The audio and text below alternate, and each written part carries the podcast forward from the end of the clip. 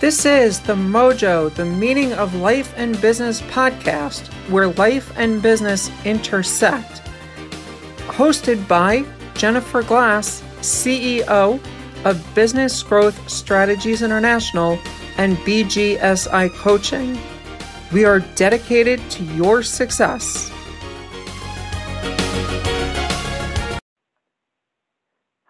Welcome to another episode of Mojo the meaning of life and business. On today's program, we are going to be talking about leadership and what it means to be a good leader, what it means to have a good team. After all, you can't be a leader without having a team, as well as what it means to be working to your absolute best. And so on today's program, I have a really amazing guest, Brad Fetterman, who is going to talk with us about leadership and teams and what makes Brad such a great uh, person to lead us through. But before I bring Brad on, let me tell you a little bit about him. So every day, people wake up and trudge to work, resentfully working at a company that falls short of its promises and values. This is a problem one that Brad has dedicated his career to resolving. He is dedicated to helping organizations engage employees and customers, build resilient and bulwark relationships, as well as creating collaborative and agile cultures. Brad, thank you so much for being on the program today. My pleasure. I'm glad to be here. Absolutely. So, Brad, let me ask you you have done a lot in your career in terms of helping companies with leadership, with their teams, in terms of helping them figure things out. Can you give us a, you know, like a minute or two? What exactly does that mean to you? How that looks for your clients?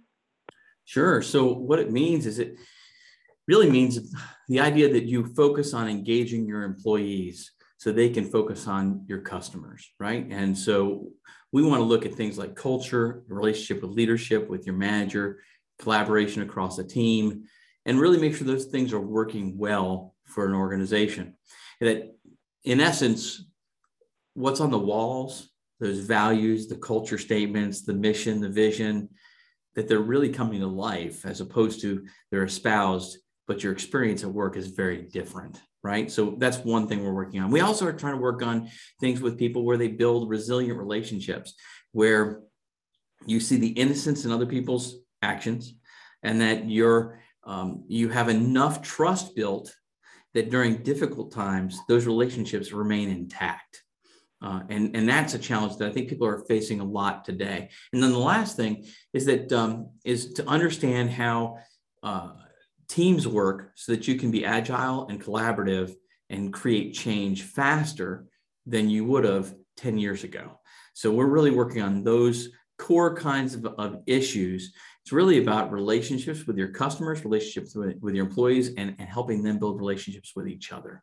That's, that's really what we focus on a great deal. In fact, our mission is inspiring others to discover and live their possible, others being individuals and organizations what can you do that you haven't done yet through people? Absolutely, and that's great. So let me ask you because you brought up mission statements and having it on the wall and what have you. I mean, for those of us that have a business outside of the home and there's a mission statement hung in front of the reception area or whatever, so often it really is just here's a couple of words that we cobbled together and kind of made it sound coherent. Other times, companies live their mission and value statement, and other times, it's literally just a bunch of words, and it doesn't make sense at all when applied to the company. So, as we look though at mission statements, let's kind of talk about that for a moment. How does the mission statement, when we look at it, how is that ultimately driving what we're doing? In the right way um, as it relates to what you do, as it relates to leadership, in terms of just really making sure that what we say as our mission statement is going to be something that we're really living up to. Yeah. So I, I always I have a phrase that I use. I hate mission statements. I love missions. So if you think about the difference between a mission statement and a mission, mission statement is just something you put in writing. In many cases, uh, it's written by some marketing um, consultant uh, that makes flowery language and it sounds really good and you can share it with your customers, but it sits on the wall or in a book or on the website somewhere. Missions are things that are real, right? They're they're lived. You know, I, I look at the fact that if you took Navy SEALs and you didn't have a clear mission and you dropped them in a foreign country to take care of something, it would be a disaster. But they they know what they're trying to accomplish. They do drills. They have roles. It's all it's very clear. They they are so well prepared before they go that they're not only prepared for the mission, they're prepared for things that will go awry along the way with the mission. And, and that's really what having a mission means. So it, it means that it is a living, breathing statement um, that is visited and revisited and looked at in terms of the way you run your business and talked about and discussed and trained on on a regular basis. So if, if your mission statement mentions things like being customer focused, then you should be having conversations throughout the year on what it means to be customer focused. And you should be highlighting people who have achieved that so that people know what it looks like. And you should um, have conversations about how we can be more customer focused.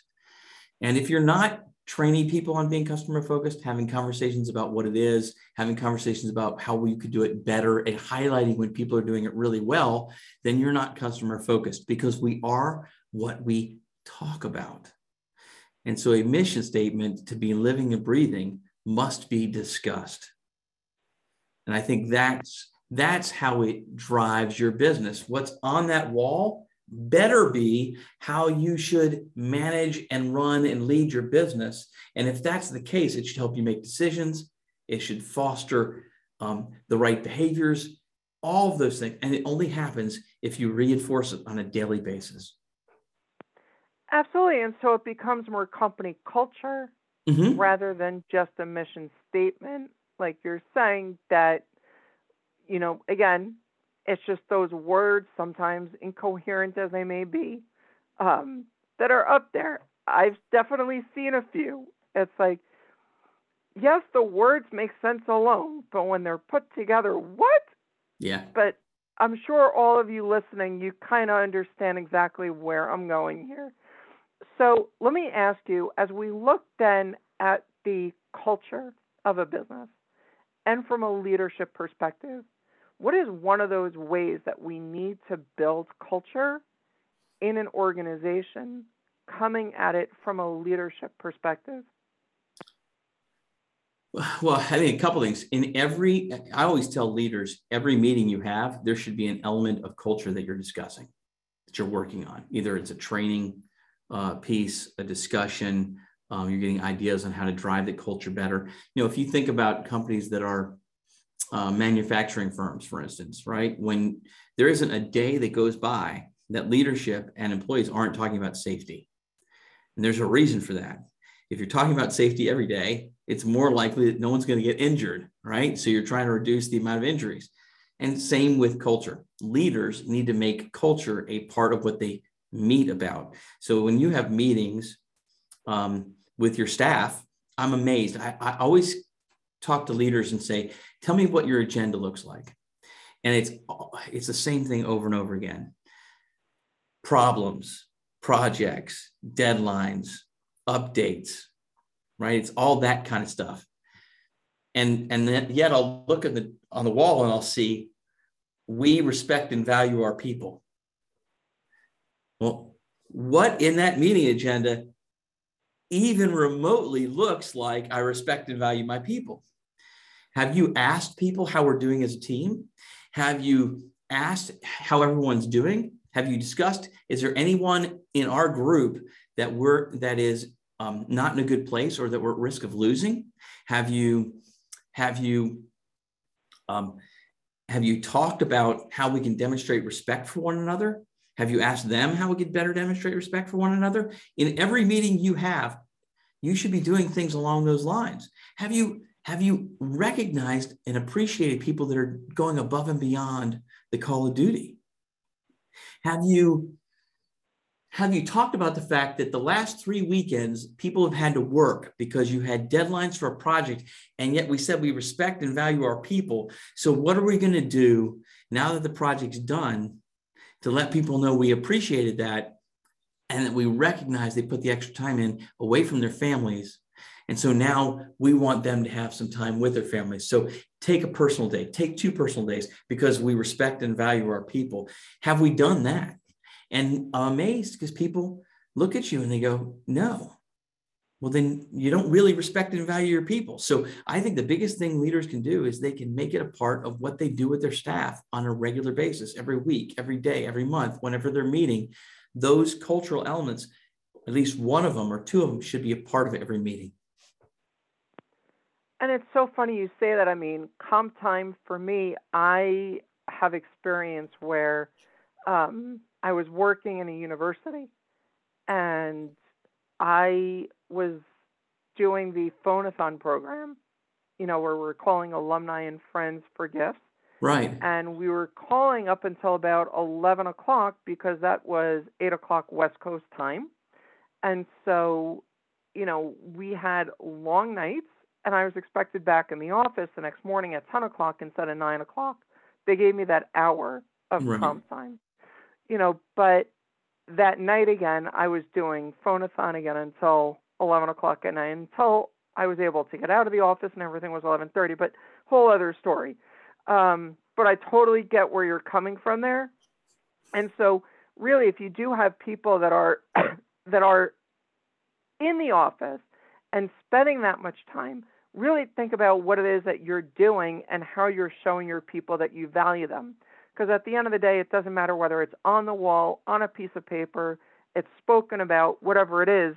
The fact is, your people are important to you because without them, you wouldn't be doing what you're doing. And Correct. so it really becomes important. And so as we segue with that, there's something that's been spoken about so much over the last several months, and that is the great resignation. right? One thing if you're listening to this anytime in 2023, 2024, 2025, it may not be as relevant. Who knows? Um, but at least right now, 2021, 2022, the great resignation is a reality as the aftermath of COVID. And so when we're looking at our teams and we're looking at it that people are picking up and going out either on their own they're looking for other jobs, whatever it may be. There's a lot of that going on that is really changing the way that we look at the landscape in the corporate world, mm-hmm. but not even necessarily just the corporate world. I mean, small business too, right? I mean, it doesn't matter if you're a one person, two person shop or you're a Fortune 100 company. Everybody, in some manner, shape, or form, is dealing with the great resignation. So as we're looking at this from a leadership and team perspective, what are some of the things that we can offer in terms of what our listeners can take away from this in sure. terms of that whole idea? So we did some research on this, and, and I'll tell you that people are leaving for a, a few reasons. One, they want a sense of purpose so they want to work for a company that's making a difference. So I, I, think you need to look at your own organization and say, why do we exist beyond profit? Why do we exist beyond sales? Um, how do we better our community, either locally or globally? Um, what can people hang their hat on? What story can we tell that um, people can hang their hat on that says, I am proud to work for this organization because of what we bring to the table. People are less likely to leave an organization when they have purpose and find meaning in the work that they do. And, and that's why a lot of people are leaving. Second, do whatever you can to trim work life balance tension. People want a life. I have one client I was working with, and they were putting in 12 16, 18 hour days. Uh, they thought compensation would change things. There were people who were leaving and taking cuts in compensation. What they wanted was they wanted a life. They wanted to be able to have time with their family, time with friends, time for a hobby. So, trim work life balance is the second one. The third one, uh, trim work life tension and create some more balance. The third one I would say is flexibility. You know, people got used to working remotely. Not everybody wants to work remote. Um, some people do want to come back. Some people would love to work remote. But what everybody wants is they want some level of flexibility. They got used to the fact that if they had somebody coming to the house to fix something, they could be there, right? And they didn't have to take PTO. Uh, they got used to the fact that they got to spend more time with their kids before they went off to school, right? They got used to a variety of things. And to go cut that cold turkey and bring everybody back to the office full time feels frustrating to a lot of folks. And so I think working with your, your people to create some level of flexibility that allows them to have some control over their life, I think is key. That's another thing I think you do. I think those are three of the most important things you could focus on right now to make sure that you lose less people and that you're easily attracting people comparatively speaking to competitors that are out there.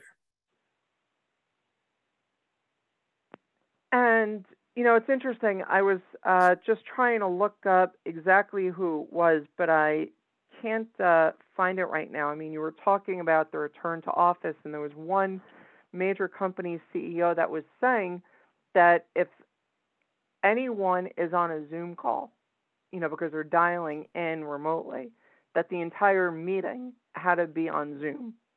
That it wasn't you had nine out of 10 people sitting in the conference room and one person zooming in. So that way everybody felt as though it was all together, so that the right. team was still the team. It wasn't one person is left out.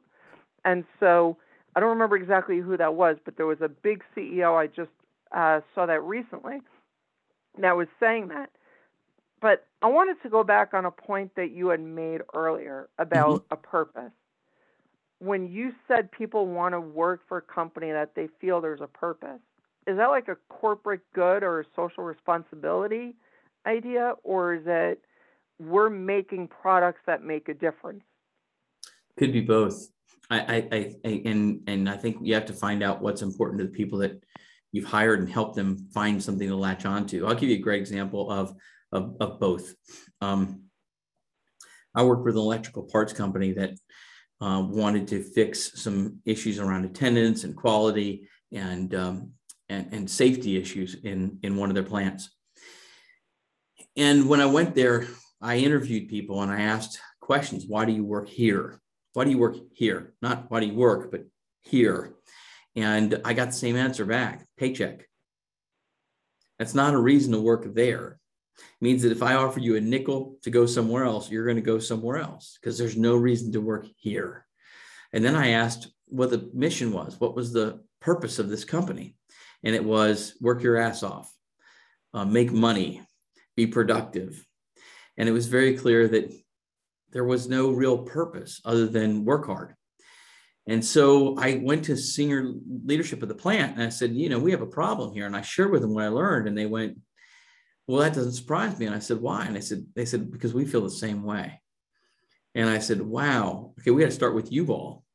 And so we had this long conversation. We actually did like a work session. I asked a lot of questions and I made them think. And, and what was interesting was at the end of the work session, we got to a very different place. They realized that a lot of the electrical parts they used were used in um, incredible places Empire State Building, Golden Gate Bridge, icons, right? And uh, they were used to build and sustain and maintain cultural icons in the United States. They also realized that they were one of the only manufacturing, uh, only ones manufacturing parts like this in the United States. Most everybody else had outsourced it. And at the end of that time period where we worked together, they came to this conclusion that they should be proud because the parts they have that they build have to be right because if they're not right, people can die, right? It's electrical work, right? So they realized we help maintain, preserve, and build icons, cultural icons in the United States through safe manufacturing, safe American manufacturing, right? When they started thinking about that, it made them think about their plant differently. They painted their plant differently. They put flags up the United States. There was a sense of pride, American manufacturing, ingenuity. It's, I mean, all these things. They started educating people on the on the products they were making so they understood the implications of getting them wrong that people could get hurt or die right? Everything changed in terms of the way they approached their work because now they had something to work towards rather than just making a widget. And sure enough attendance went up quality went up engagement went up safety um, issues dropped and it was because they had a story to tell that everybody could latch on and feel a sense of pride you know that's one version of the story. Another version of the story is i have somebody now who left a very good company top probably a, a fortune might be a fortune 100 company but definitely fortune 500 company. They left and they went to a small little startup. Why? Because the small startup is actually working on environmental issues and this person environment's important to them and so they went to this company because they wanted to tap into that sense of purpose and meaning. I'm actually helping the environment. Now, would they have stayed at the Fortune 500 company if they were able to tap into environmental concerns at that company and feel like they were doing something that was not only good for the company, but good for the environment? Absolutely. But in that role that they were in, they were pigeonholed. This is your focus. This is what you do. And it didn't really matter that they had other things that mattered to them that they wanted to tap into at work. But if, if you had conversations with that person and you knew they cared about the environment and you were thinking about environmental factors at your organization, then you could have tapped them into one of those initiatives and they could have kept their job, helped you better the environment, and you would have kept them there. And that didn't happen.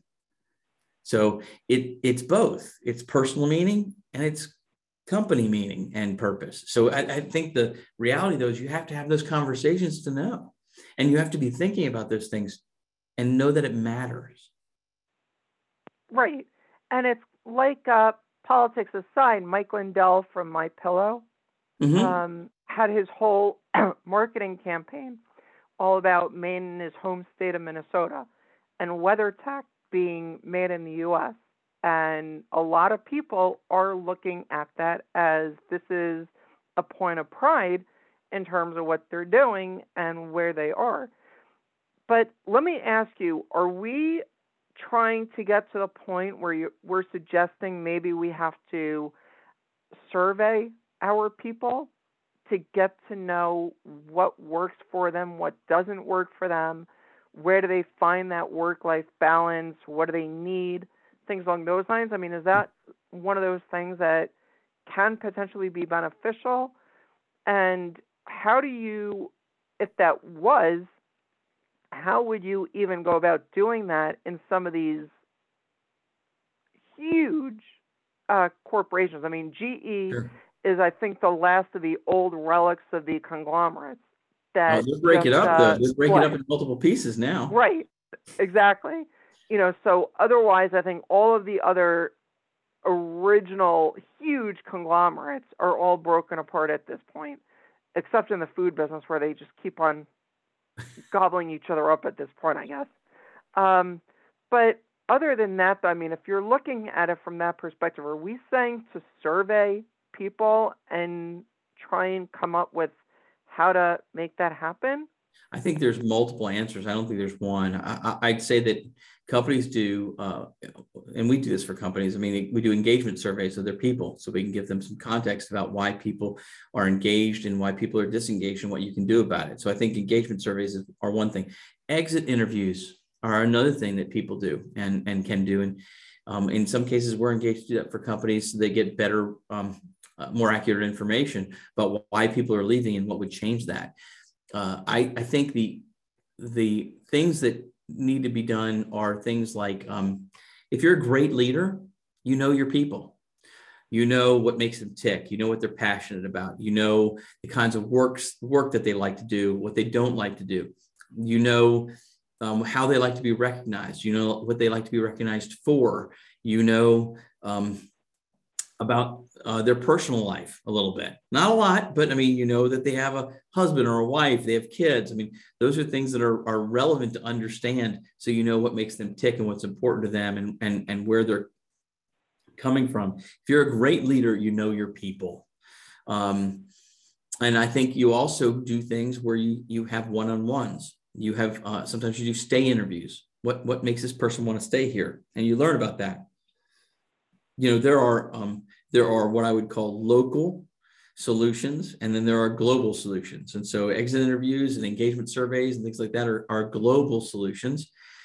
Things like stay interviews and um, and things like one-on-ones and being a great leader that knows your people those are local solutions and so it's a combination thereof i think there are things that the entity should do but there are things that we should require and expect our leaders to do because they're great leaders and if they're not great leaders then we need to prep them to become great leaders and that requires us to identify who's the right one who are the right ones for those jobs train them um, uh, to be productive in those jobs and, and give them the tools to be successful in those roles. So, are we saying, you know, to look at the corporate world before we talk small business? Okay. Are we saying middle managers are the ones that would be doing that, or is it really truthfully coming CEO and the board on down? I think everybody should be doing it.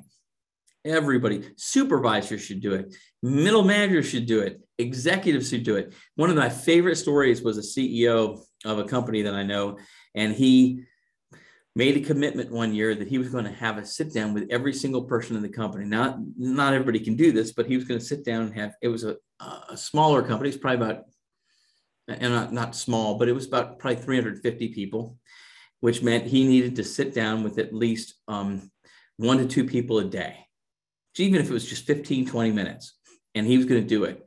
Well, he did it in one year. He met with every single person one on one in one year. And he said, I learned more this year about my business than I had the entire time I've been working here. There's power in conversations. The people that work for you have answers that you should be seeking they will educate you on the business, on your business, in ways that you have no idea are coming. The wisdom that you'll gain from your people is, is absolutely breathtaking because they're closest to the customer, they're closest to the work. Executives are far removed. So this can't be a supervisor management job. It's got to be everybody's job, including executives. That's how everybody learns. And, and learning is the way you improve your business. Absolutely. And it's so poignant when you say that, just having the conversation with everybody on the team. Because the more that you can understand, ultimately, the more you're going to succeed. Absolutely. And it's really important. And it doesn't matter big company, small company, everybody uh, can benefit when it comes to that kind of conversation. So, as we look at other aspects in leadership, though, are there other areas that we really need to be tapping into right now so that we're going to be coming out of the great resignation stronger? I think um, a, a couple things. I think uh, I, I think there's one of the things that I've talked to companies about recently, I think it's very important. There's been a spike in prescription drugs for anxiety and mental health issues. There's been a spike in um, prescription drugs for uh, sleeping medication. Uh, you're seeing a, a in I think about half a year, you saw 3,600 complaints, which is already almost double the amount of complaints for the FAA in terms of unruly passengers and, and, and physical altercations on planes. Okay. We've all seen kind of a breakdown in our society in a lot of ways with behavior and people. The idea that that doesn't come into our own walls as a company is naive. And so what I the reason I bring that up is I think as we bring people back to the workplace and people start coming back to the workplace, what we need to recognize is that people in the last year and a half have been through a lot. We, we've had a pandemic, so we basically had a repeat of 1918. We had a financial crisis, so we had a repeat of 1929 and we had racial strife. So we had a repeat of 1968. I don't know of any time in our history, history where we've had three major issues like that happen at the same time. Okay. The idea that we are not impacted by it is ridiculous. And so when you bring all these people back to the workplace, I think one of the key things that people need to be aware of, leaders need to be aware of, is that you are now running a crisis center. Your best employees may have problems People may do some things that are out of character. Some people may say things that are wrong, rude. Um, somebody might explode, right? Do you understand the signs of what to look for so that you can make sure people are okay and getting help and the resources and referrals they need when they walk in the door? Because that's going to happen. That's the first thing.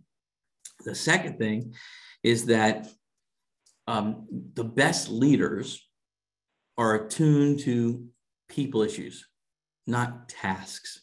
And so, are your people trained and equipped in emotional intelligence? Can they read people? Can they read themselves? And can they use emotions to make better judgments? Because emotions are data, just like just like numbers. And, and the concept of emotional intelligence is the ability to blend traditional data with emotional data so you make the best decisions possible. I think that's the the second thing you need to be aware of. And then the third thing I think is that you can train people, and and this is more everyone, not just leaders. You can train people, but you can uh, train your people to be more resilient when there are barriers, when there are problems, um, when there's change required. How do they maintain focus? How do they maintain sense of creativity to get past the barriers and the walls that keep coming up? Because in the next 10 years, you can expect about 100 years worth of change. It, change is happening faster and more exponential, exponentially faster. Every change we create, because it's technology driven, creates so much more and speeds it up. And so the ability for people to be resilient and keep up with the amount of change is going to be tested. And so I think those are three things. One is we need to recognize that our organizations are going to face crisis, health, health crisis, mental health crisis with a lot of our employees. Are people prepared for that? Two, are we able to lead with our hearts, emotional intelligence? And three, can we create a real sense of resilience with our people so they are able to keep up with change and stay optimistic and focus forward? Those are the three things I would argue are really important from a leadership standpoint. So, let me ask you as we think about those three points you just raised are human resource departments going to get dramatically busier as we look at the next you know say year or two? Or are we really looking at this from having more training coming into companies? Or are we asking of our leaders to go through their own professional and self development in terms of getting to a point where they can potentially be doing this. I mean, I'm good friends with someone who is one of only a handful of certified EQ, emotional intelligence um, uh, experts. I forget exactly what her certification is in, but um, as it relates to EQ, it definitely is important. Not a lot of people have that ability to even come close to understanding it. So, I mean, HR has traditionally been tasked with these roles. So, in looking, I mean, if I were to take a company like um, IBM as an example, right? I mean, the CEO in IBM is not going to learn emotional intelligence. Well, no, let me take that back. I don't know, but I can't expect that they're going to be doing that. So, are we really relying on the HR departments to be, you know, kind of like what in certain places they were trying to get the police departments to mm-hmm. become the public safety instead of the police departments now? Yeah, so I, I think the idea that you're going to expect leaders and managers to do that on their own is unrealistic. Uh, I think uh, traditional HR departments, uh, and I, I, hate saying this because I'm a, a big fan of a lot of HR um, that do, that's done well, but there are a lot of traditional HR departments that will fail. I think um, I, I think that we are on the precipice of some real needed change. And, and so what do I mean by that? I think a couple things. One is I think HR and training need to start to get very clear about what they do and what they don't do. And what they should be doing is they should be taking certain things that add very little value um, and they should be outsourcing them because they need to spend time on culture and strategy and raising the skill sets of people going forward. And so I do think it's a, it, it needs to be partly an HR function and a leadership function that's shared. The only way that happens is if you restructure HR to focus on strategic issues and not transactional issues. And so when it comes to things like investigations of bad behavior or exit interviews or things like that. I think that you're you really need to take a lot of those things and outsource a lot of them so HR can focus on what's strategically important for the organization. Otherwise, you are going to have to focus on outsourcing the strategic aspects of HR for your organization. And that's your choice. Either outsource the transactional or outsource the strategic, but you're not going to be able to do both. That's the challenge.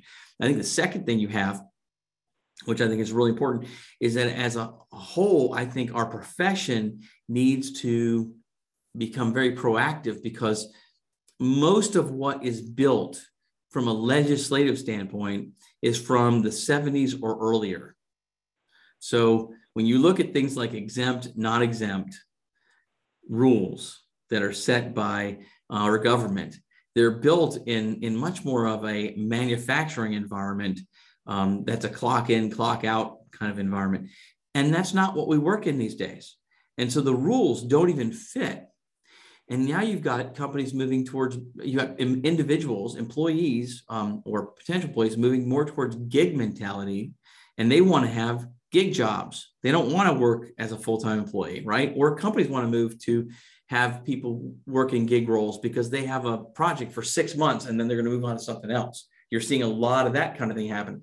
And yet the laws, and legislation that we have built actually makes that more difficult because you could be perceived as breaking the law and breaking fair labor fair standard labors act right you know the, you know and um, and and so the reality is um, you could be in trouble with with um, legislation with the irs et cetera get caught on a wage and hour issue when you're trying to do the right thing but our our, our systems are built for years ago. And so I, I, would argue that as a profession, we need to go start lobbying for legislation and rules, um, policies that reflect today's work environment and not the 1970s work environment. I think that's another problem that we're having as well.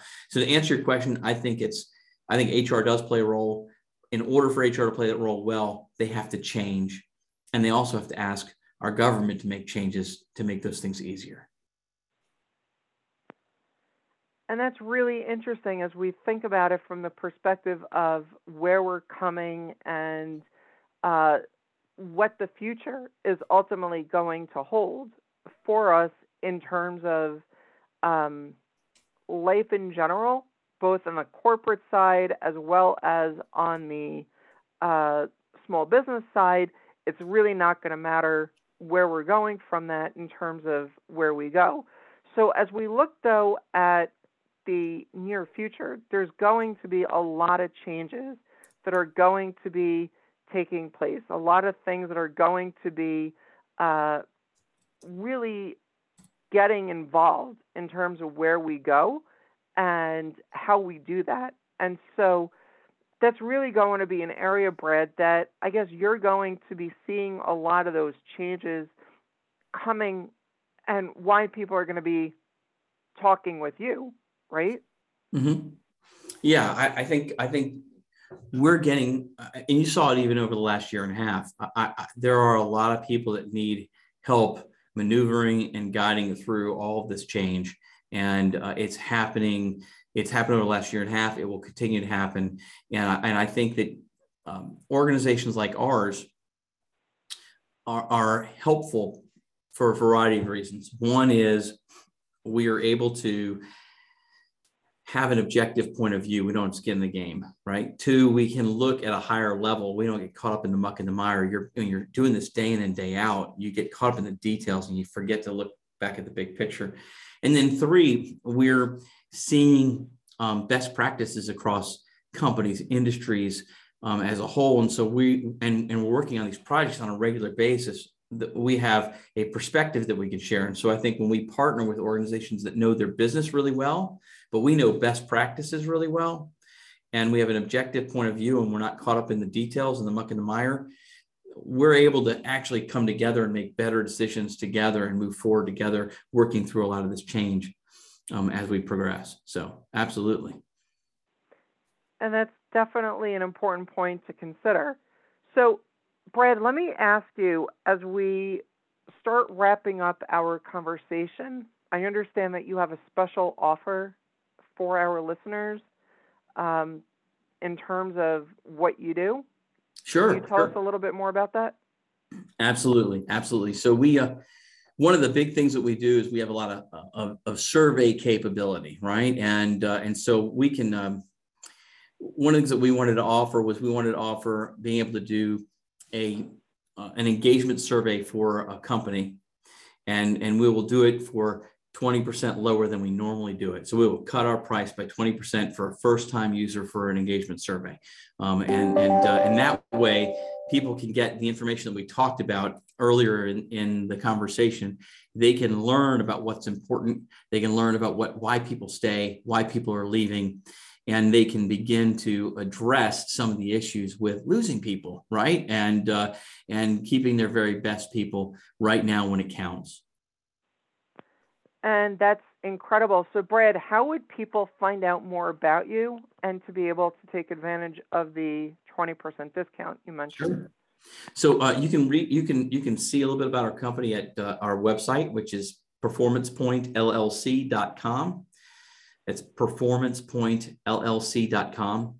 You can um, reach us at info at performancepointllc.com. So it's all matching there. Um, and uh, and if you wanted to, you can give us a call um, at uh, 901 um, 291 1580. 901 291 1580. So those are those are three ways you can get us. The website has a contact information form you can fill out. You can email us at the email I just gave you, or you can give us a call at the phone number I just provided you. And we'll have that information in the show description so that everybody can make sure that they reach out to Brad. So, Brad, one final question. Where do you see Performance Point going from here in the next three years or so? Well, that's a big question. Wow. Um, well, we are we're excited because we're growing and uh, and we've got a lot of things on the plate. So you know, one of the things that we're working on right now um, uh, is that we are we're doing a lot more publishing. I see us publishing two to three books in the next three years, and along with that, um, uh, resources to support those efforts. So the first book that is coming out is on cultivating culture in 15 minutes or less, and it really is uh, helping managers understand how to cultivate that culture we talked about earlier in 15 minutes or less. It comes out in March, and then we have an app that goes along with that. Um, that we're building that we're going to release as well. Um, the the the book that's coming out after that, probably about a year later, is about careers. And it's really a, a book for organizations and individuals to leverage career development um, as a vehicle to drive better performance and, and more uh, um, retention and employee loyalty. Just because if I'm sharper and better today than I was yesterday, uh, and I'm doing I'm that way because I'm here. I'm sticking around, right? I'm gonna I'm gonna stay with who is developing it because I have a 50 year career window where I have to make income, and so we're building an entire process around that where we're sharing that in the book and and providing that to companies as well. So I just I think I see us at the forefront a lot of a lot of these issues and and driving solutions that help employees and companies do better work together. And that is definitely quite the ambitious uh, outlook. in terms of where you go, and congratulations on in advance on writing the books. Thank you. And the first one coming out in just a few months from now. Yeah. So that is definitely a big thing. I know when I came out with my books, it was definitely uh, a big chunk of worry and everything off of my chest. And so um, I wish you lots of luck and calm as you go through that crazy period when the book launches. Uh, but definitely it's going to be a big help. And it doesn't matter the size of business that you are, whether you're a big business, small business. At the end of the day, culture is culture. And it's important that you are going to be shaping that in your business for that uh, purpose. One of the things I've spoken a lot about uh, over the years is also hiring culture, teaching skill. Yes. We didn't cover that in our interview, but it's really important because if somebody doesn't mesh with your culture, it's going to be a lot more difficult to get them to work with you as opposed to just looking, oh, they can do SEO, they can make this widget, whatever it is. There's a lot of those pieces. The skill itself can be taught, culture can't. And Yeah. so that's something that you need to be paying attention to. And so as you think about where you are in your business, think about these pieces and how they're going to start fitting in in the overall outlook for your business. If you think about the next three months, six months, a year down the road, where's your business going to be? What are you going to be getting in terms of your team? Notice, by the way, I didn't say staff or employees, I said team. Also, where are you going to be in terms of the market? A lot of people, especially millennials, want to work with businesses that have that social responsibility aspect. The baby boomers and millennials are the two single largest groups out there that have the buying power. And so, depending on where you are, think about how that's going to be playing in terms of what you're doing. And don't just keep it a secret, put it out there. Let the world really know this is what we're all about. If you're all about safety, like Brad mentioned, that company, the electric company that is producing everything here in the United States safely, put it out there.